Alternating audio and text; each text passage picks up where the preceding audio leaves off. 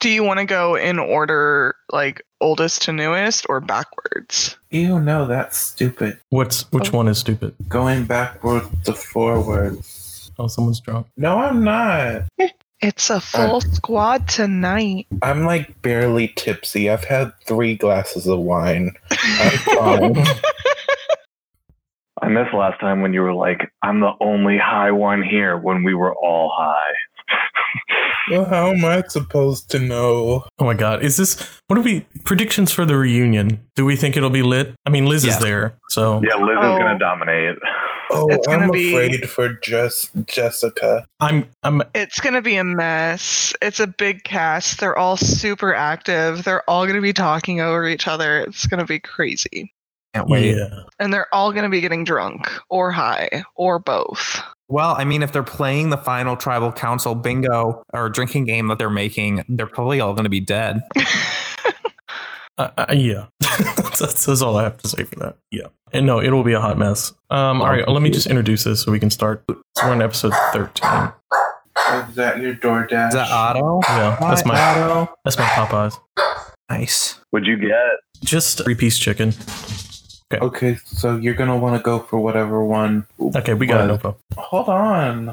All right, thirty-two days. Good. Yeah, I'm Thir- fine. I spit out 32 my days. drinks and good. Thirty-two days. Three castaways remaining. Four co-hosts and one podcast. This is Stranded in Two Motus, and I'm your host Pooty. Today we're joined by four co-hosts and alumni of Stranded: Lavita, winner of Isolated Four, who originally played in Stranded for Victory, season thirty-six. Hi. Joaquin, winner of All Stranded, who originally played in Stranded in Indonesia, season 27. Sup? A very lit Nofo, host of Isolated, who originally played in Stranded in Venezuela, season 19. I'm not. I'm so sober. And Danny, host of Excursion, who originally played in Stranded in Turks and Caicos, season 32. I am also so sober, just like Nofo. Fuck you. So today we're going to recap the final week of the two Motus, where we have our final eight, which is now the final three headed into their final tribal council. What a week it's been. We knew this was going to be a chaotic week. I knew it would be somewhat unpredictable, but I didn't realize how unpredictable it would be. I had no idea Shamar would be the first boot. Yeah, I mean, throw out everything you said on the last podcast, right? Yeah. and I think we're left with three of the best players this season, really. I mean, outside of maybe Stephanie with two N's and Alexis, you know, these are this is it. This is like the top players. So um, that's pretty rare in Stranded and in online games in general. Yeah, I mean, we can go into it in a little bit, but at least since I started watching, this is like top to bottom, probably the the most stacked final three. Yeah. Um, well, let's see how they got there, and then we'll talk about the final three and their chances and their journey. But let's let's catch up with where we left off, which is eight castaways are remaining. So we're reading from Levita's thorough and lovely notes. We have Michael and Jessica remain at odds, especially after he insinuated she was Johnny Fairplaying him about her grandfather. Yeah, big oof on this one. Uh, Michael, after that council where Aurora goes home, which was an epic tribal council, uh, Michael just decides to go full Johnny Fairplay uh, himself while accusing Jessica of lying about her grandfather dying. Not the best look, not the best choice on Michael. I, you know, I think we said it in the last podcast, but like, put that in your confessional. Don't ask her if she's lying about that. like, because if you're, if she's not lying, you just look like a big asshole, which he did. It's very nasty. Yeah, Nofo, you started out as a huge fan of Michael's and uh, have not loved the villain turn he's taken. I don't know. I just think it's really mean. I don't like mean spirited villainesses. Villains, villains.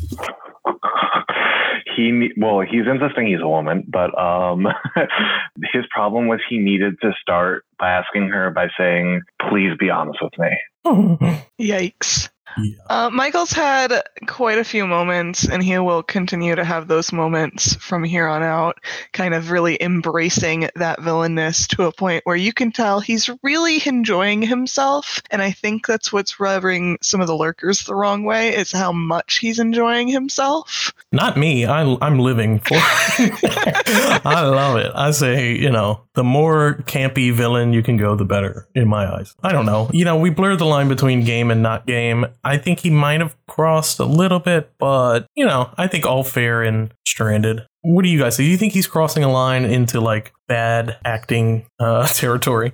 I don't think it's necessarily crossing a line. I mean, here's the thing there is a chance that somebody you meet in an online game could pull that kind of shit on you. The problem is that he said it to Jess's face. But like normally I would just like go into my confessional and be like, "Oh, okay, like whatever. Like this person's claiming this. I don't believe it." And then you go on with your day. It's the calling out to her face and trying to guilt her into feeling bad for not voting with you and the way he used it that is the problem for me and it just is it's added on to all of the other ways that he treated Jess that makes it feel gross it's not necessarily just the single act itself you know My my problem is he knows that he's crossing a line. He admits he's crossing a line and that he is being these things. And like it it doesn't feel entertaining to me. Well, some of the things he's done are very entertaining. Like I think all the shenanigans of tribal council, all his um, backstabbing, his lying, that stuff's fine. I think you know when you get into a territory where he's admittedly, uh, you know, they use the term gaslighting, which I hate, but I mean, he said that. that's what they're saying. So he's that's he's purposely doing that in order to guilt Jessica into doing what he wants. Now, I mean, that's fair. There's no law against that in Stranded. It's not like he's I, mean, I don't I guess you could call it an abusive relationship, but it's not like he's abusing her or anything we would need to step in for. It's just he's guilting her into voting his way and this is a game about manipulation and she's highly susceptible to being manipulated. So, Yeah, I think I think one of the things for me too is that like this relationship between the two of them has been progressively working towards this for God, like however many rounds. When did they do that first swap? The like day eight. Whenever they became like partners. right. It's been like like this isn't like he's just out of nowhere manipulating her. This is they've had a relationship long enough that he knows exactly what buttons to press with her to get her to cave and do what he wants. And I think looking at the final result and how quickly Jess turned around and just did stuff that Michael asked her to do, and how quickly she caved when he would be like, Well, you betrayed me first. She'd like, Okay, yeah, I guess I'm so sorry. I think when you see it like that, it seems a lot worse until you realize that it's literally just the way she responds and he learned it and exploited it. And it's not malicious intent in the fact where he's like, haha, Jess, like you're terrible. It's the fact Well- that he knows that he can use her as an ally, you know? Like that's just like it's what the game is. And sometimes it's a little ugly to watch. I don't know. I do think sometimes like he's actively laughing at her in confessionals. oh yeah, he, he I mean, is he's calling her. Yeah, he's calling her like the yappy chihuahua. Like he's. It's borderline on. See, this is the thing. I think he actually might dislike her, and I think she actually really likes him and is treating him like a friend. And I don't think he's uh, reciprocating that. I think he's exploiting that, which is fine. But that's why it's a little gross. I think. It's just mean spirited. Yeah, from an analytical perspective, it's impressive how he learned her so well to be able to do this kind of thing. But from a personal perspective, it just kind of, yeah, feels gross. People are calling him like icky, smarmy, that kind of that kind of feeling. he's feeling. very skeezy. I don't. Smarmy is the perfect word. It's just mean spirited, and like you don't have to act like that. I mean, thirty-seven people have won, and I don't think anyone's acted like that. Who's won? Well, well, I don't. I'm sure we have, but also, I mean, it's different. The game has gotten so much more personal lately in the newer season, so it's going to get more and more of these scenarios. I mean, we saw one last season with Dean Allison. I, it's just, it is hard to watch. I, I think what's making it harder to watch is that Jessica is someone we know has no self-awareness. no self awareness, maybe lower self esteem than, say, a Michael. Uh, so it's hard to watch someone who might genuinely be looking for friendships in the game be treated that way, especially when she's already getting a lot of shit this season. I think we're all a little bit, we were already worried for her mental health after this because of how much she cares about it and how it hasn't really gone her way outside of her doing very well in it. She hasn't played the best game, so we're worried about her reaction to hearing about that, which we're seeing now in the jury, but will probably get worse after the game is over. So to couple that with someone purposely going out of their way to hurt her is a little bit like, okay, let's It's not dog pile tone it on her. down. When, when Dean when Dean comments that somebody should tone it down, it's uh, I think that's a pretty clear sign. But uh, yeah, I think Jess has just invested so much of herself into it, into this game, and Michael knows that, and he's definitely taking advantage of that. Yeah, I mean, look, we'll get into the good sides of Michael because there's a lot of good sides, I think. But it's you can't talk about that without talking about the Jessica situation. It's a it's the part of the season. It's the storyline of the season, and it's impacted the vote thus far. So like we have to talk about all sides of it, including Jessica's bad gameplay too. It's like all things we need to talk about that are not easy to talk about, but uh, have been very fun to watch in a way that a train wreck is fun to watch. not something that you necessarily want to happen, but if it's gonna happen, we're gonna watch it unfold. Let's go ahead and talk about this round some more. The final eight Oh are yeah, all the trying. Shamar boot. yeah. Oh, yeah, that. Um, the final eight are all trying to figure out their best paths to the end. Shamar features in a lot of endgame plans and might be a locked final three spot, but most people are focusing on how to get Alexis and Michael out of the game before the final three. Fast forward to the next day, where Alexis wins the immunity. I don't understand why the plan got shifted onto Shamar other than everyone wanting to protect Stephanie with two ends and Michael. And I think that's it. I think Shamar was that easy consensus vote. It is the perfect scenario that I wish for every time a potential goat is up on the block. We love the consensus boot, the one that no one bucks back against because they don't really care about the person, um, but is probably not their best move in you know for a lot of the players. I do think it was a good move for a lot of the threats. I think all the final three needed to get Shamar out, or he would certainly be taking up one of their spots for sure. So not the worst move there for for them, but for some of the other people, like I think Jessica, Alexis. yeah, some of those guys, like yeah, Alexis especially. Uh, Shamar's Hope. not the best boot, you know. Yeah, unfortunately, in that position for Alexis, like,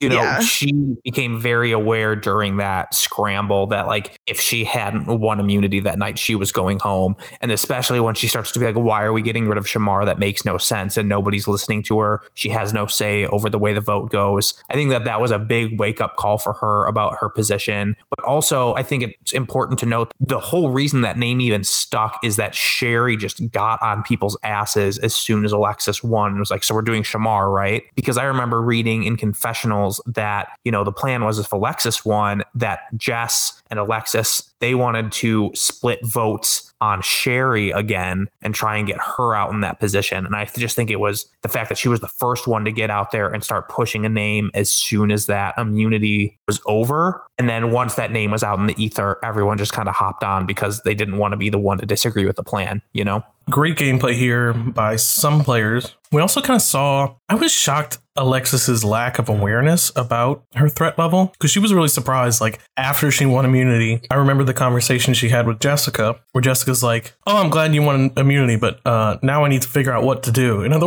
words, like clueless to the fact that she basically just told Alexis like she was voting for her. But yeah, Alexis was like uh, completely unaware that she was the obvious target here. Which I don't know if that's good gameplay by the other players or just a poor read on Alexis' part.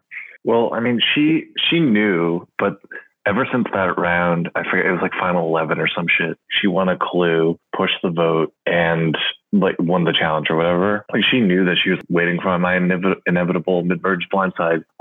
But I think she like did some strategy where she like purposely voted on minority and thought that that would magically reduce threat level. Um, rather than just actively try to keep the threats together. And then it kind of seemed like the threats were sticking together. And so I think she just kind of thought that that might happen, or she was surprised that someone like Michael would be very quick to turn on her right here, especially when he seemed keen on keeping threats. Yeah, and I think that that's going to be a recurring theme for these final votes here, where a lot of these bigger threats, Alexis, Sherry, Stephanie, they all have a lot of faith in their alliances that they made before the merge and at that early merge stage. And a lot of them are going to have moments in the upcoming rounds where they just were not expecting Michael and Matt to be playing as hard as they were. They didn't even know that they were close allies, which is bizarre Which is because crazy. They were everybody's blind spot for the whole season.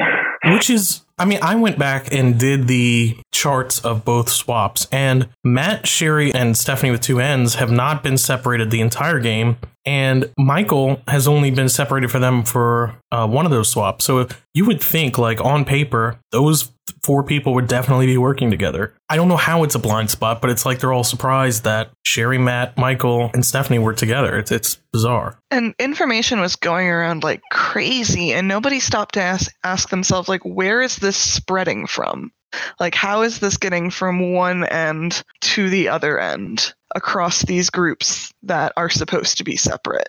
Yeah, and I mean, there were several tribal councils I remember where those four voted together, and they were like the only four other votes from an obvious, you know. So I just don't. I, I guess there was just so much, so much other stuff going on that people didn't notice, and I think the opposition wasn't the strongest because they had gotten rid of all the very serious threats early on in the merge. So you know, there wasn't much left outside of their alliance to pick up on it and act against it. You know. Um, but anyway, going back into this tribal, the bigger thing was that you know Michael has his partner immunity necklace still that he held onto from the last round. He does decide to use his necklace, so Shamar gets voted out unanimously, seven to one. Then we head into the next round where Alexis is still on everyone's mind, but this time she does not win immunity. She narrowly loses to Stephanie with two ends, and Alexis becomes the next juror in a five to two vote, Sherry being the other vote. It says Michael votes with her out of solidarity and to make Jessica and Hope think he didn't know that she was the boot. I thought it was just for an idol play, but, but No, I think it was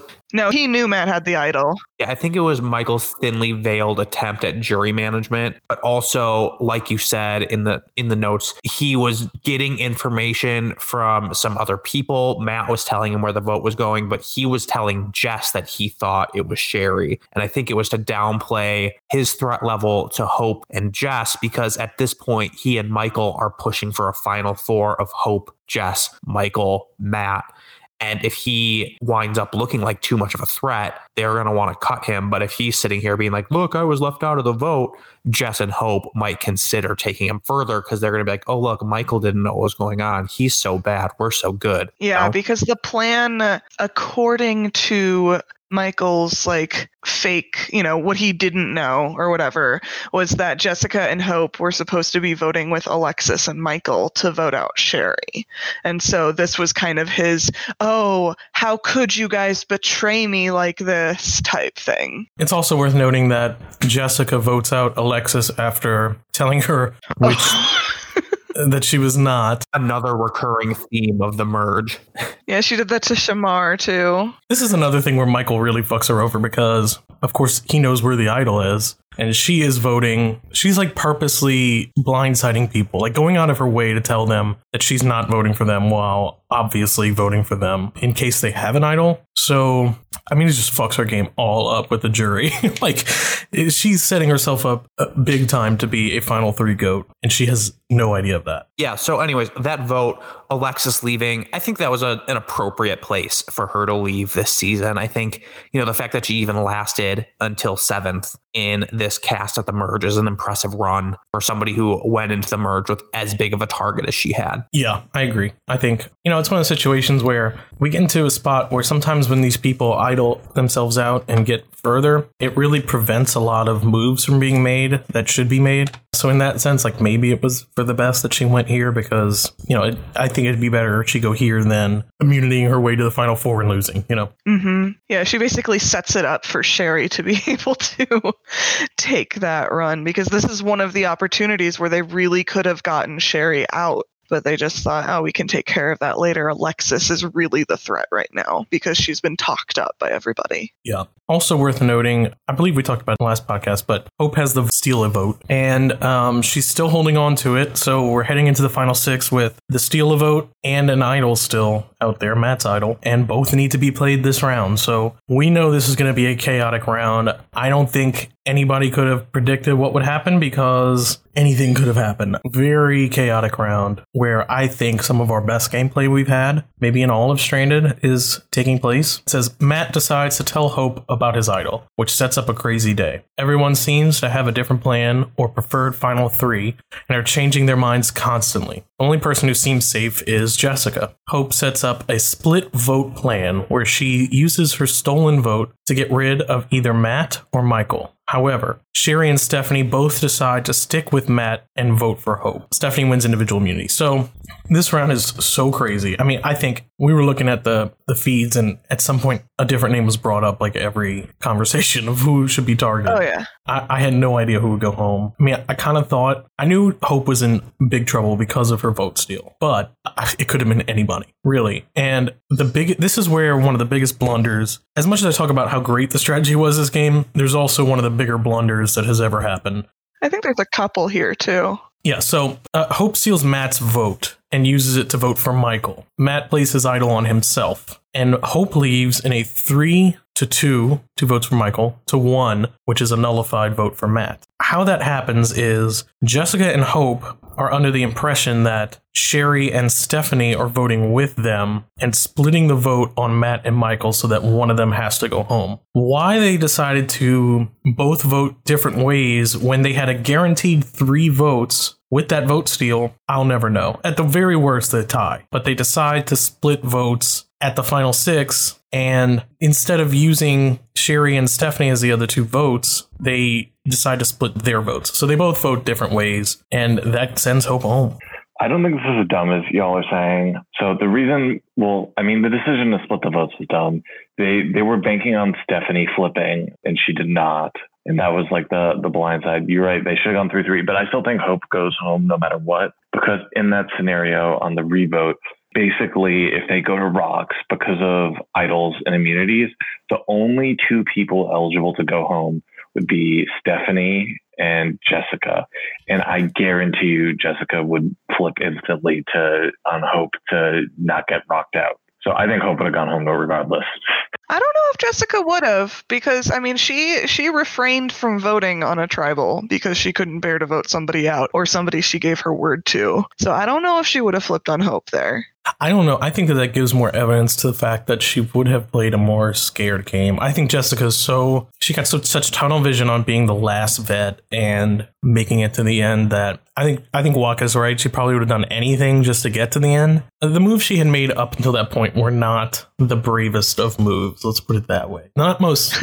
Not the most in your face. Let's, you know, she really liked to kind of appease everyone when she was making moves up until that point. So I could totally see her doing caving, let's say. So the other interesting thing about this round is that at the beginning of it, I thought at least Matt and Hope were planning to work together. They had a final three with Jessica, which I think was pretty legit, and they were they had both advantages. So it would have been just a very easy thing to majority vote on one of Sherry or Stephanie, which Matt I think was willing to do at that point. He wanted to break from those from that threesome to give himself a better chance of getting in the end and having a stronger game. And then having advantages means people want to do too much with them, and that's when it started getting crazy. It's also worth noting this is where Michael, because Jessica was in on a plan to blindside Michael, try to get him out of the game, this is where he can kind of pull the strings to start, let's say, heart fucking her before uh, the end game. Yeah. I'm back, by the way. Didn't notice you were gone. I think the mistake though is that I don't know. Like Hope has been playing this middle game like the whole game,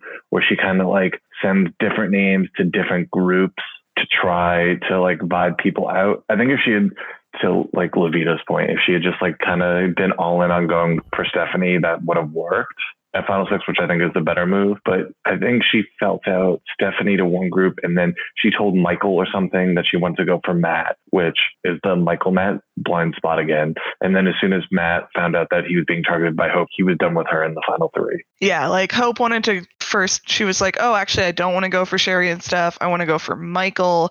But Matt didn't want to go for Michael. And so they got this huge argument. And so Hope was like, fuck it, I'll go for Matt. And then it got really overwhelming. And so Sherry and Stephanie were just like, uh, we're just to vote out Hope. Yeah. I feel like at, at this point, Hope played her hands on her threat level too. I think they were okay with Hope going because she was a pretty big jury threat at that point. And I think that they started to realize that too when she started to make moves on them. So Hope goes home, headed into the final five. Although Sherry and Stephanie think Matt is with them, he plans to stick tight with Michael. Sherry wins individual immunity, securing her spot in the final four. At th- this point, it was very obviously going to be either Stephanie or Sherry, but they both vote together for Michael, and they believe that Matt and Jessica want to get rid of Michael too, unaware that they have a tight threesome going on. It's at this point that Michael really pulls Jessica in with him by, you know, at the end of that Hope Tribal Council, he's like, Really, Jessica? You know, like he really kind of laid it on thick. And then after that, he almost chastised her for. I mean, it, it's funny because he the whole time was playing her, but he makes her believe that, oh, how dare you play me? Like, uh, you know, I've been so loyal to you, you know, and it's just, it's kind of a joke, but he uses that as leverage to get Jessica firmly in on his final three plans. She says, okay, you know, my plans haven't worked up until now. I'll just listen to you. This is really where Jessica becomes his number. Family after the tribal the night before, she's like, fine, just like tomorrow you tell me where you want my game and who she could beat at the end. I think Michael is the clear person to take out. I don't think she's beating anybody left in this group, but I just think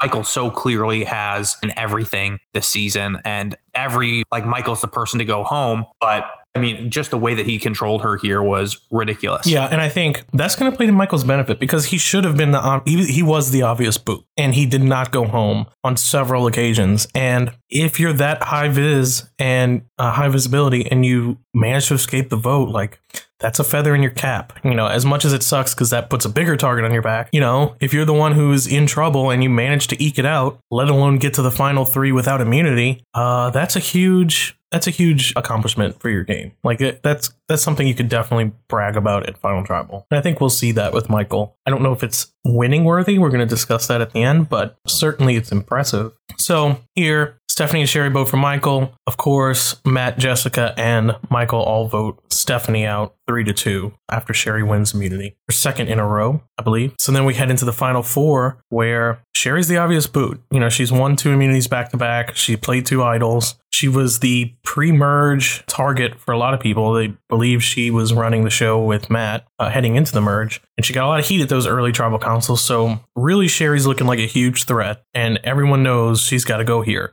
However, she gets the advantage in the challenge for having the most stranded coin at, up until this point. Totally Matt's fault. According to Jessica. Yeah, total bullshit. No, she she was going to win that challenge no matter what. She was far No enough matter ahead. what. Yeah, I don't think that that advantage even mattered. Uh, I mean, it would have been closer, but I still think she pulls it out. I mean, she solved that final thing in like three minutes. Like it was ridiculous. Yeah, and I guess for the viewers or people who are on the season who are listening to this after the fact, um, we purposely made the advantage. It was on the the easiest leg of the box, so it wasn't like she got to skip some super hard part. Yeah, she was ahead before she got to that part of the challenge. By a good like four minutes or so. And it's worth noting that the final lock to the box is the part of the challenge that took everyone in Tanzania almost 45 minutes last season. So she beat through it in three minutes. Like she was going to win that challenge. Uh, Jessica can be salty all she wants. Fact of the matter is, Sherry was winning that challenge. Like I had no doubt in my mind. It would have been a shock if she did. The bigger thing to talk about here is that Sherry winning that challenge has everything to do with the fact that Matt gave her his coins early in the merge and just said, You hold on to them. Like that was a long time coming. Like It was Matt- so long ago. those, those are Matt's coins. Like not even somebody voted out of the game. Matt's coins, who was also in that challenge, won Sherry the advantage. I love the message afterwards. He just messages Matt, uh, I guess I shouldn't have given her my coins, lol. like, yeah, probably not. Especially if she ends up winning. That would be a game ending blunder. Note for future seasons: don't pool coins with all your allies. Could screw you over. Maybe. Yeah. So, of course, Sherry wins. And shockingly, not shockingly, but there is a shocking part to this, but it's not the fact that Matt and Michael stick together. It's that Jessica decides to vote with Sherry. I really thought for a minute she was going to vote for Michael for a second while Sherry voted for Matt and then, you know, not save herself. I mean, it was very close to not happening. I didn't, Well- I was kind of shocked that it did happen. Don't be shocked because Jess's plan was that she told Sherry the two of them were going to split votes. Sherry was going to vote on Matt. Jessica was going to vote on Michael. She went into this thinking that Michael and Matt were going to be voting for each other. And then she told Michael, Hey, I told Sherry I'm voting for you, but I'm actually voting for Matt. In her head, what she was doing was tricking Sherry into putting a majority on Matt to save Michael instead of sending them to fire making. Instead, what she wound up doing with her master plan was saving herself and putting herself into the fire making challenge. Oh man, it was it was so good. And then the challenge, which is, I mean, to be fair, the challenge is a crapshoot. Like it's kind of. I mean, it's it's people on the jury describing their biggest regret in the game, and you have to match up the players to the their regrets. Matt only gets three out of eight correct, and Jessica gets two out of eight correct. I actually don't think that that's. I feel like three is good in that challenge because it is it's a hard i mean it's kind of a crapshoot but jessica does worse than matt here and uh, ends up as the final juror i think probably good for her mental health because she got to experience that hate in the jury herself and resolve some of that while she's not the focal point of the final three. Whereas I think this weekend would have been fucking brutal for her. The jury is less bitter at her or upset with her because she's not in the final three, I'm sure. Yeah, I mean, I'm sure in her eyes, like, she's so upset that she didn't make the final three, but really, like, she was going to lose the final three handedly. And also, it would have been really ugly, like, maybe one of our ugliest final tribals. So I'm, uh, in a, in a sense, like, yes, I like drama and I like to, I would have liked to see that storyline unfold.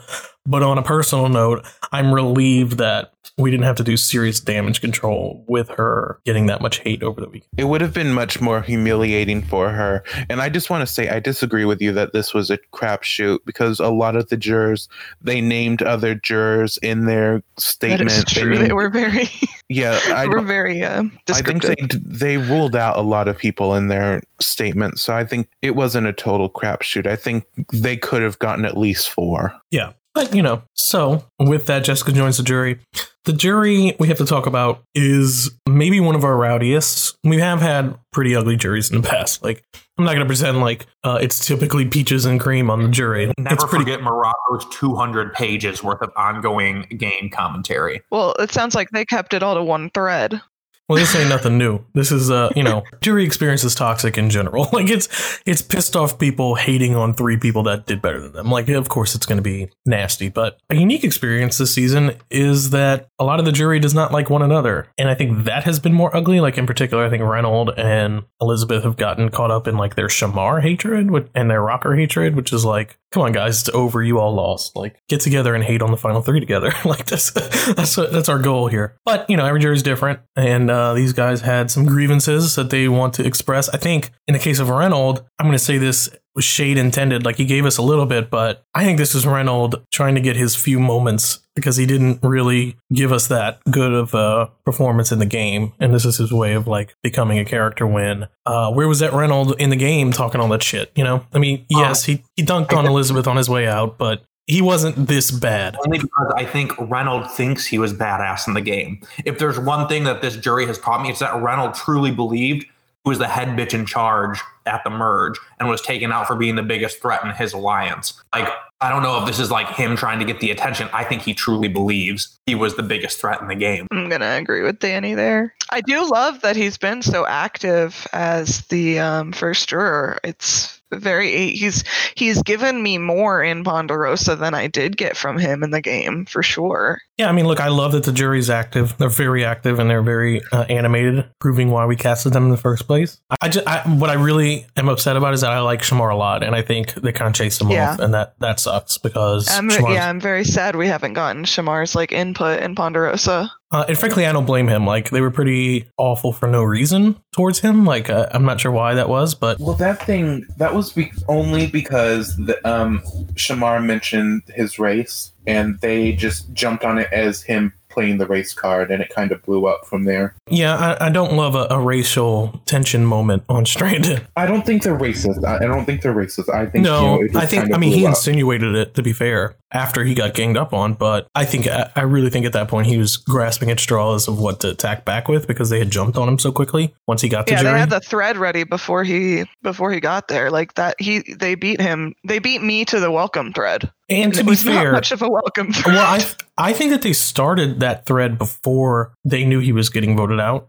And I also think like Reynolds kind of got caught by Shamar, like talking shit about him right as he entered. So I think a little bit of that was like uh, overcompensation for being caught red handed at really being awful for no reason towards someone who was jo- joining the jury. A lot going on in the Ponderosa this season. But basically, Jessica gets there. She gets to see that she was not necessarily beloved by people. In fact, she was pretty aggravating the people in the game, which is a good bubble to burst in the jury. I think. I think it's better than like getting out of the game and being in the final three thinking you won and everyone being like you played terribly. Like that's not a great feeling. And I don't think she played horribly. I think she made a lot of mistakes and I think she made, you know, some of the stuff was super cringy and terrible, but I mean she made final four. So you have to give her that. She did have a hard season and she had Michael uh, fucking with her the whole time. So like good on her for withstanding that mess because that couldn't have been easy. Yeah, I agree. And I think the problem for Jess too is, I mean, you see it in normal Survivor too. There are p- plenty of players who play this great pre-merge game and then they get to the merge and they jump into a group and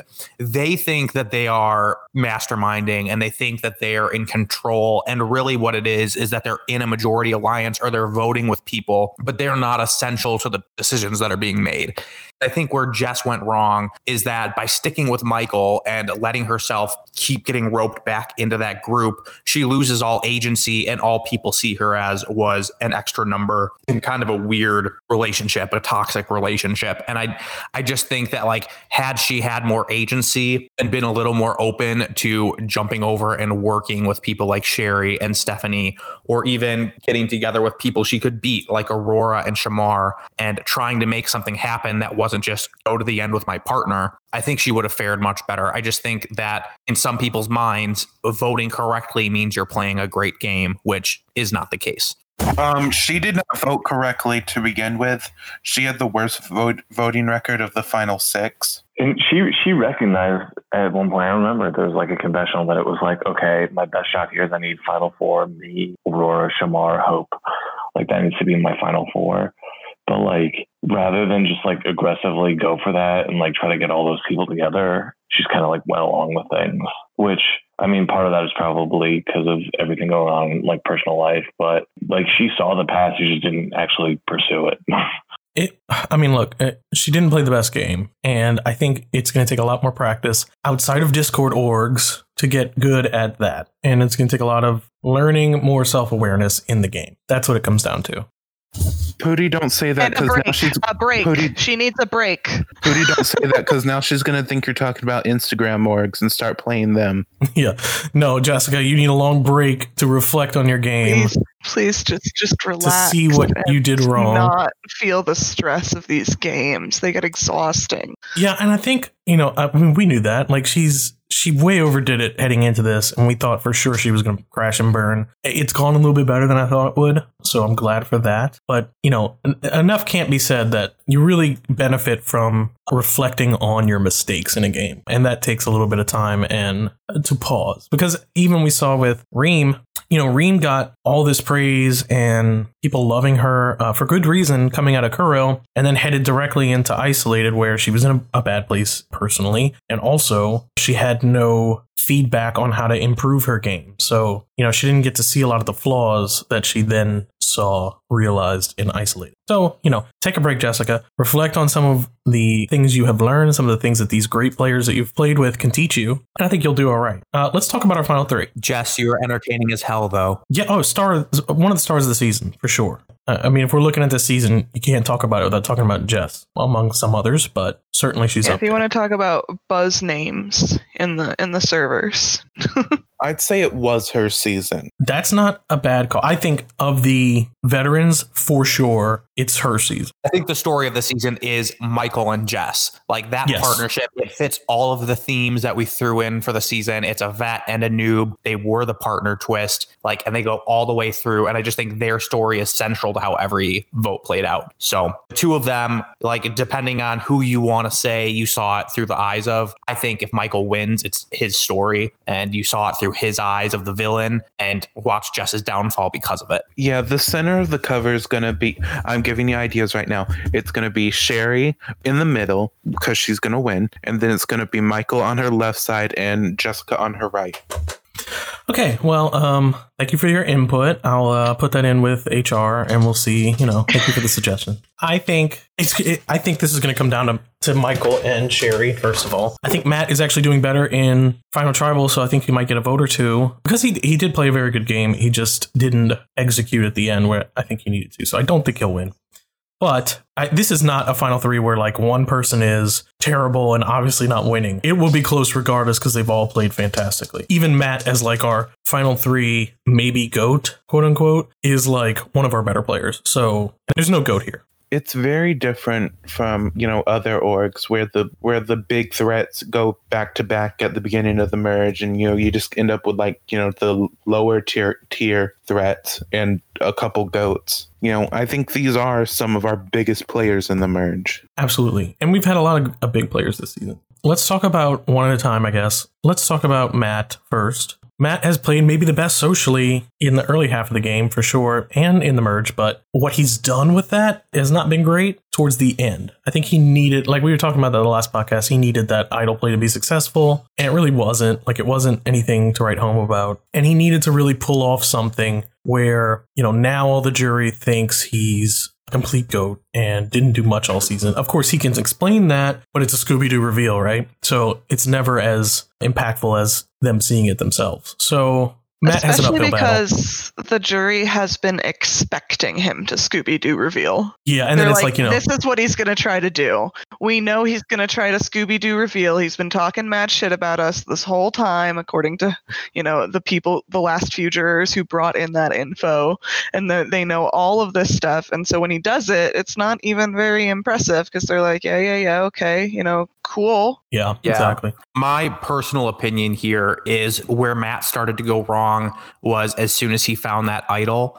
I think people knowing that he had the idol was a huge issue for his game. If no one knows Matt has the idol, I think Final Six goes way differently. I think he's able to pull off a big move, take out Michael or uh, save Michael, take out Sherry or Stephanie without having to deal with all the Hope bullshit. And then on top of it, heading into this season, he told us he's very, very good at making bonds, but what he's bad at is then breaking them where it's like he'll toss people to the side because he's looking at them strategically. And i don't think he was prepared for how personal this game gets. I don't think he was prepared for how hurt people like hope and jess and other people that he formed deep relationships with i don't think he was prepared for how hard they were going to take his betrayals here at the end to stay with michael. And i just think that fact that his closest allies were Michael, who's a huge threat, Sherry, who's a huge threat, Stephanie, who's a pretty big threat, maybe a little less so than the others, but played a great social game. Like, I just think he set himself up to be aligned with all people who were bigger threats than him and never in a position where he was going to be able to take the spotlight. to make a case for matt i think he has the best game on paper until the final six or until the final five. I think he's always in the right side of the numbers. He's always in the majority. He's always safe. Like I don't think there was I don't think there was a single round up until the end where he was in danger. The Reynolds boot, but otherwise, well, Well, he's yeah. the minority on that. But yeah, Yeah, I mean that's pretty much the only round where he voted incorrectly. Where he kind of messed up is he doesn't have the physical game that Sherry does, you know, where she can say, you know, I was always I was a big target, but I fought to stay here and I fought to make it here.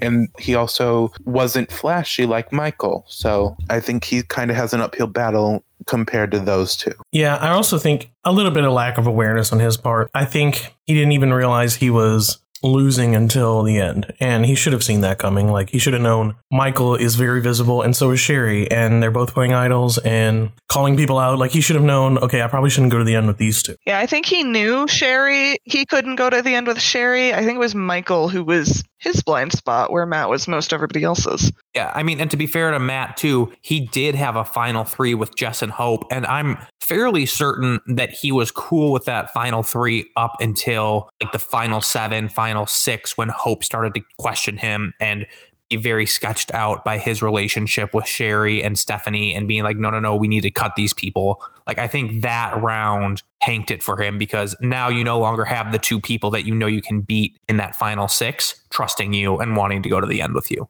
Okay, well, let's talk about Michael. Because I think, Matt, Do we have to? Yes, I'm excited to talk about Michael. I think Michael is one of our best characters, maybe of all time. And if he wins, is going to be a very compelling winner. Now, we've had in the past several huge villain winners. It's not, you know, completely unheard of. It is more rare. And I don't know if outside of maybe Cataly, uh, the others escape me at the moment, but there are some. It's pretty rare that someone is that high visibility and the focal point and also able to get to the end game. There have certainly been people who play the way Michael has and have come in second place. That happens a lot. So maybe we could see a repeat of that. Notably, Teresa, uh, Scout, Lil, all people who made very deep end game and not have won. Two of those were in the final three and lost to an under the radar player. So I don't know if that will happen here, but certainly it's going to be close, I think, between him and Sherry. I think Sherry has the edge because Michael, it's always easier to vote for someone you like. And I don't know if Michael has been that likable to people to this point. I mean, he, of course, has made friendships, but he burned those pretty hard and pretty visibly. So that's a tough pill for people to swallow and be like, okay, you got me. Uh, I'll vote for you to win. You could argue he didn't think about the jury when he was doing that. You could argue that's bad gameplay. He doesn't deserve their vote. All valid points, but it's such a polarizing decision because he's he was so visible and a part of so many moves and decisions that he directly made in front of everyone. It's hard to deny that. So I think it's a tough decision. I don't think he'll win, but I think if if I was on the jury, I'd probably vote for him. And I'm rooting for Michael to win. Uh, spoiler alert. I think what Michael's I mean, so they all posted their opening statements that that happened, that's done. And I think the, the issue with Michael right now is that he's playing he, his opening statement reads less of I deserve to be here and more of you guys are you guys are to blame to why you're not here because he's kind of he kind of played that like loyalty card it's like I play a loyal game and you guys betrayed me and that's why you're out of the game. Yeah, I was going to say like I mean OTT negative to the very end for him. We talked a bit about, you know, his and Jess's relationship. And I mean, this would have been the perfect time to like turn around and be like, hey guys, like I dedicated myself to this game and I told myself I was going to do whatever it took to make the end. I cut people like Aurora called me out at Final Nine saying that I was huge threat and that you guys needed to take me out. And she was right. I fought and I lied and I played with your emotions to get here. Like now's the time to own it. Instead, he's sitting at the end and continuing the story where he's like, "Well, Jess, you betrayed me first, and that that determined everything for the rest of the game." And it's just, it's you can't look away. It is. he's entertainment and it, it's cringy but it's wild How are you going to sit at the final three and portray yourself as a meek little bitch and act like you're the victim? That's just stupid. Well, uh, I think the problem is I don't know if this is an act for Michael. That's the biggest. I, I think he's I'm so confused. I think he's living his fantasy of being like the villain, and that delusion has carried into the final three. Like I, uh, you know, like you said, Danny. Yes, now's the time to drop the veil and show some humility and realize, like, okay, I need to get some votes here. If he's aware enough to make moves like that in the game, he should be aware enough to know I got to dupe some people and at least pretend like I'm, uh, I felt bad for it, you know, and and get some votes here. That's not the case. He's like full in on the villain mode still. And I think, I don't know if it's all like, okay, he wants to go out as the biggest villain. So, like, he's got to continue that charade through Final Three. Or if he's just really that person that maybe he's a little mean. Maybe he enjoyed it. Maybe the thing with Jessica is not an act. Maybe he just does that because that's how he handles people in general. I don't even necessarily think he needs to ap- apologize. I just think he need to own it. Like his confessional has been owning his villainy all season. Like why are you now getting up at the end and pretending that that's not the game you played? If you want to play the game, are you just afraid that by admitting that you were manipulative on purpose the entire season, people don't want to vote for you? I personally feel like people are going to be way more inclined to vote for you if you admit to all of it rather than be patronizing.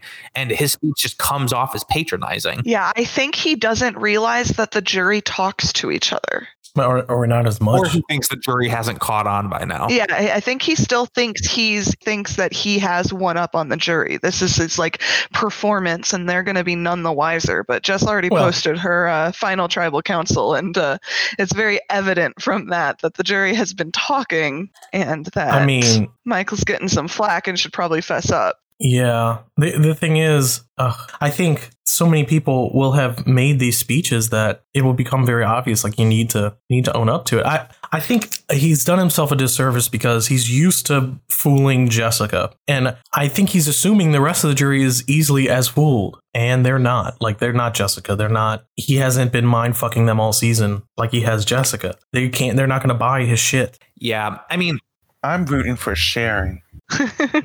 Yeah, I mean, he, long story short, Michael would be like an iconic winner, and the story that got him the win would be one of the most interesting that has happened, at least since I've been around. It's just one of those things where I, I just don't see him pulling it off because I think that the way he's approaching this final tribal does not highlight the incredible amount of work that he put in over the season to get to the end.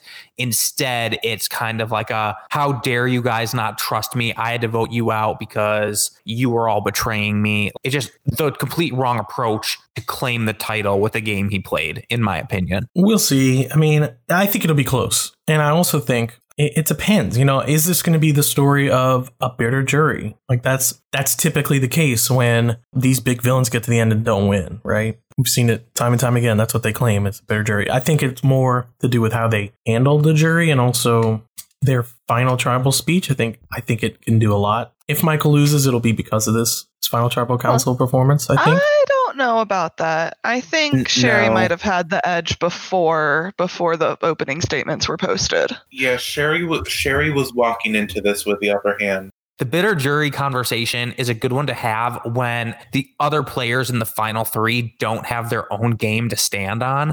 I think the issue for Michael, if he loses to Sherry, is just that like Sherry was a completely likable person who was a big threat and then wasn't able to be taken out before the end by her own volition. Like she won her way there. She should have been gone. And like that is a completely respectable game to vote for. Michael losing to that isn't because the jury is bitter so much as a good chunk of the jury like Sherry and would love to vote for her. Now, if he was sitting there next to Jess and he lost to Jess, then I think he could claim it was a bitter jury. I just think in this situation, it was going to be close. And if they go with Sherry, it's because Sherry deserved it. If they go with Michael, it's because Michael deserves it. Like it's just the two of them both sitting there, they both have their own reasons to vote for them that are completely valid. And I just think, you know, if Michael loses, it's going to be more because of his mistakes than anything to do with the jury. Okay, now let's hear from Levita while she sucks Sherry's kneecaps. Oh, I mean, I was basically going to say the same thing as Danny. Sherry played a really good game. Uh, she totally would deserve a win, and people voting for her wouldn't be because they're bitter against Michael. I think there's a lot of people on this jury who were rooting for her by the time they entered the jury. Well, yeah, and I mean, let's even talk about Liz, who hated Sherry's guts and is already in Ponderosa. Well, we still haven't talked. We still haven't gone over Sherry. Nofo, what did you have to say? I think Sherry was walking into this with an with the upper hand. I think you know she was the underdog for most of this. She became a huge target, a huge threat that they needed to get out, but she still hung on and she still stuck it out by winning those challenges, which I think really took her over the edge. And I think she was going to win regardless. Okay, let's talk about Sherry. I think you're right. I think that the final three immunity wins back to back to back really solidified the win for her. And I, but I also think she needed that. Hmm. If if she gets to I the end, totally agree. Oh, she definitely did. yeah, I think if she gets to the end otherwise, without those idol those immunity wins, or you know just going along with her alliance, I think she was very under the radar. Even though she played two idols, she didn't have a huge presence on the forums. Let's say, like in public, right? She was very good socially, very likable, but and very good strategically. But uh, I think you know very even with let's say Matt and Michael at that point. And then Michael, I think, had a leg up because he did that all the shenanigans with Aurora and Jessica at that tribal council. Now, I think uh, Sherry really regained a lot of her ground by winning the winning out in the end. I mean, that's a huge feather in your cap. Plus, it became obvious she should be the next target, and she was able to stay despite that from Final Five on. And that's really, you know, that's what the jury loves. They love someone who should go home, but immunity's out. So that that's going to be. I think you're right. I think Sherry's the favorite going into this, but I also think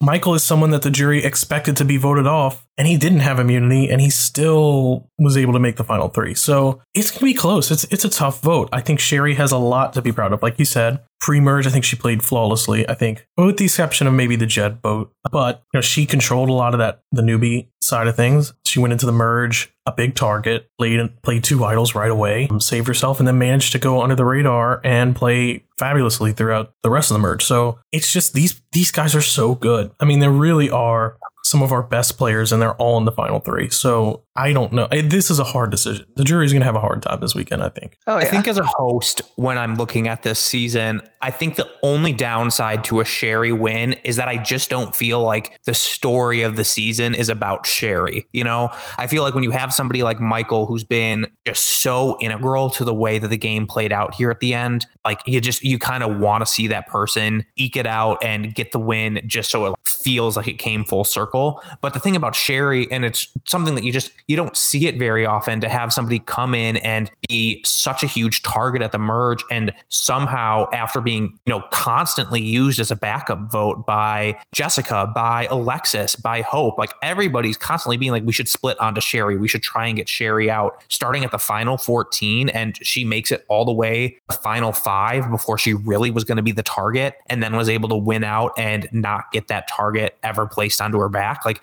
that's just it's an, an incredible run for somebody who was such a big name at the merge. So I think that she would be a completely deserving winner. I kind of wish she would have been more central to the story for it to be like a, you know, bow on the end of the season. But I think I do think she's going to be the one to win. Danny, on your first point, um, well, have you ever heard of Survivor Samoa? I was going to say the story is oh, how Michael lost if he loses. You know, um, I do think though, like at the merge, the story was Sherry versus Liz for a bit. I mean, well, Liz was making it Sherry versus Liz for a bit, but the Michael and Jess thing definitely took over when Liz left the game. this has been. I mean, it's it's a very long season, um, very competitive season, very dramatic. Stories. Lots of stories, lots lots of drama. Very entertaining. I think it's Very actually entertaining. better than Tanzania. I, you know, you're not alone on that. Joaquin has said Yeah. that as well. I'm I kind of on the agree. fence. I think, you know, uh, right now it's, I have to see how it ends. Let's put it that way. And also, you know, the recency bias too. We have to like give it some perspective too. I, I- but yes, it's been fantastic to watch. There's not been really a dull point in the season. Not us saying that it's our favorite season every newbie season since the start of 2020. I know, but they've all been so good. Uh, no, it's been like since the season after Morocco. yeah. It's so true. Yeah, true. Um, but I think we've also been on a roll with our seasons. I think yet again, this is a fantastic cast, and they have delivered. It's going to be. T- this is going to be a nail biter final. I think. I don't think it'll be a slam dunk. I think it's going to come down to the the live final on Sunday, and we made the case for the final three. Let's just quickly make our picks. Uh, I'm going to pick. I want Michael to win. I think the obvious choice is Sherry, so I'm going to go with Michael just to differ from the rest of you guys. I mean, I picked Sherry in the first podcast going over people as winner picks, and I will continue to pick Sherry. Yeah, I'm going to say Sherry's going to win 6 3. There are 11 jurors. Pick Matt because it has the best odds, and I want to win big. yeah, yeah. I'm gonna be a mil- millionaire by putting ten dollars on. all the stranded coin. Uh, All right, I think that that's it. You know, we'll get together again after the season. I know, particularly the reunion, the award ceremony, all the post-season interviews that we are dying to hear. We welcome all the noobs. We thank all you guys for a great season. I think you really clearly showed up all the vets as we predicted, and I think this whole season's going to be. I think this is going to be a season we look back on for lessons. Let's say Let's let, things not to do, things to do, good games, bad games. I think it had a little bit of everything, but certainly everyone gave it their all and put on a great show. So thank you to everyone who listening to the podcast, but also uh, who lived it. Well, you know, if it's not the best season in a while, it's definitely one of the best end games we've seen in a while. Yes. This season was full of invested cast members from Eric to our final three. Yeah, I was going to say it's also been one of the most fun lurking experiences. The lurker server has been a lot of fun this season. Well, you Um, know, I hardly ever watch these seasons, and I was paying attention pretty closely. Yeah. And it, it's a testament because a lot of the people that we know and the beefs we were looking forward to all went out early. So we still were invested to the very end. And I think that's the sign of a great cast. So I think I'm going to close out the podcast now. Goodbye. And of course, God bless. God bless. Everyone. Fuck, Brandon. Don't include that. Delete that. How dare you? Re- You need to repent and say uh, 30 Hail Brandons. And um, I love you, Brandon. I'm joking. all Erics. all right, guys, bye. Hey, bit.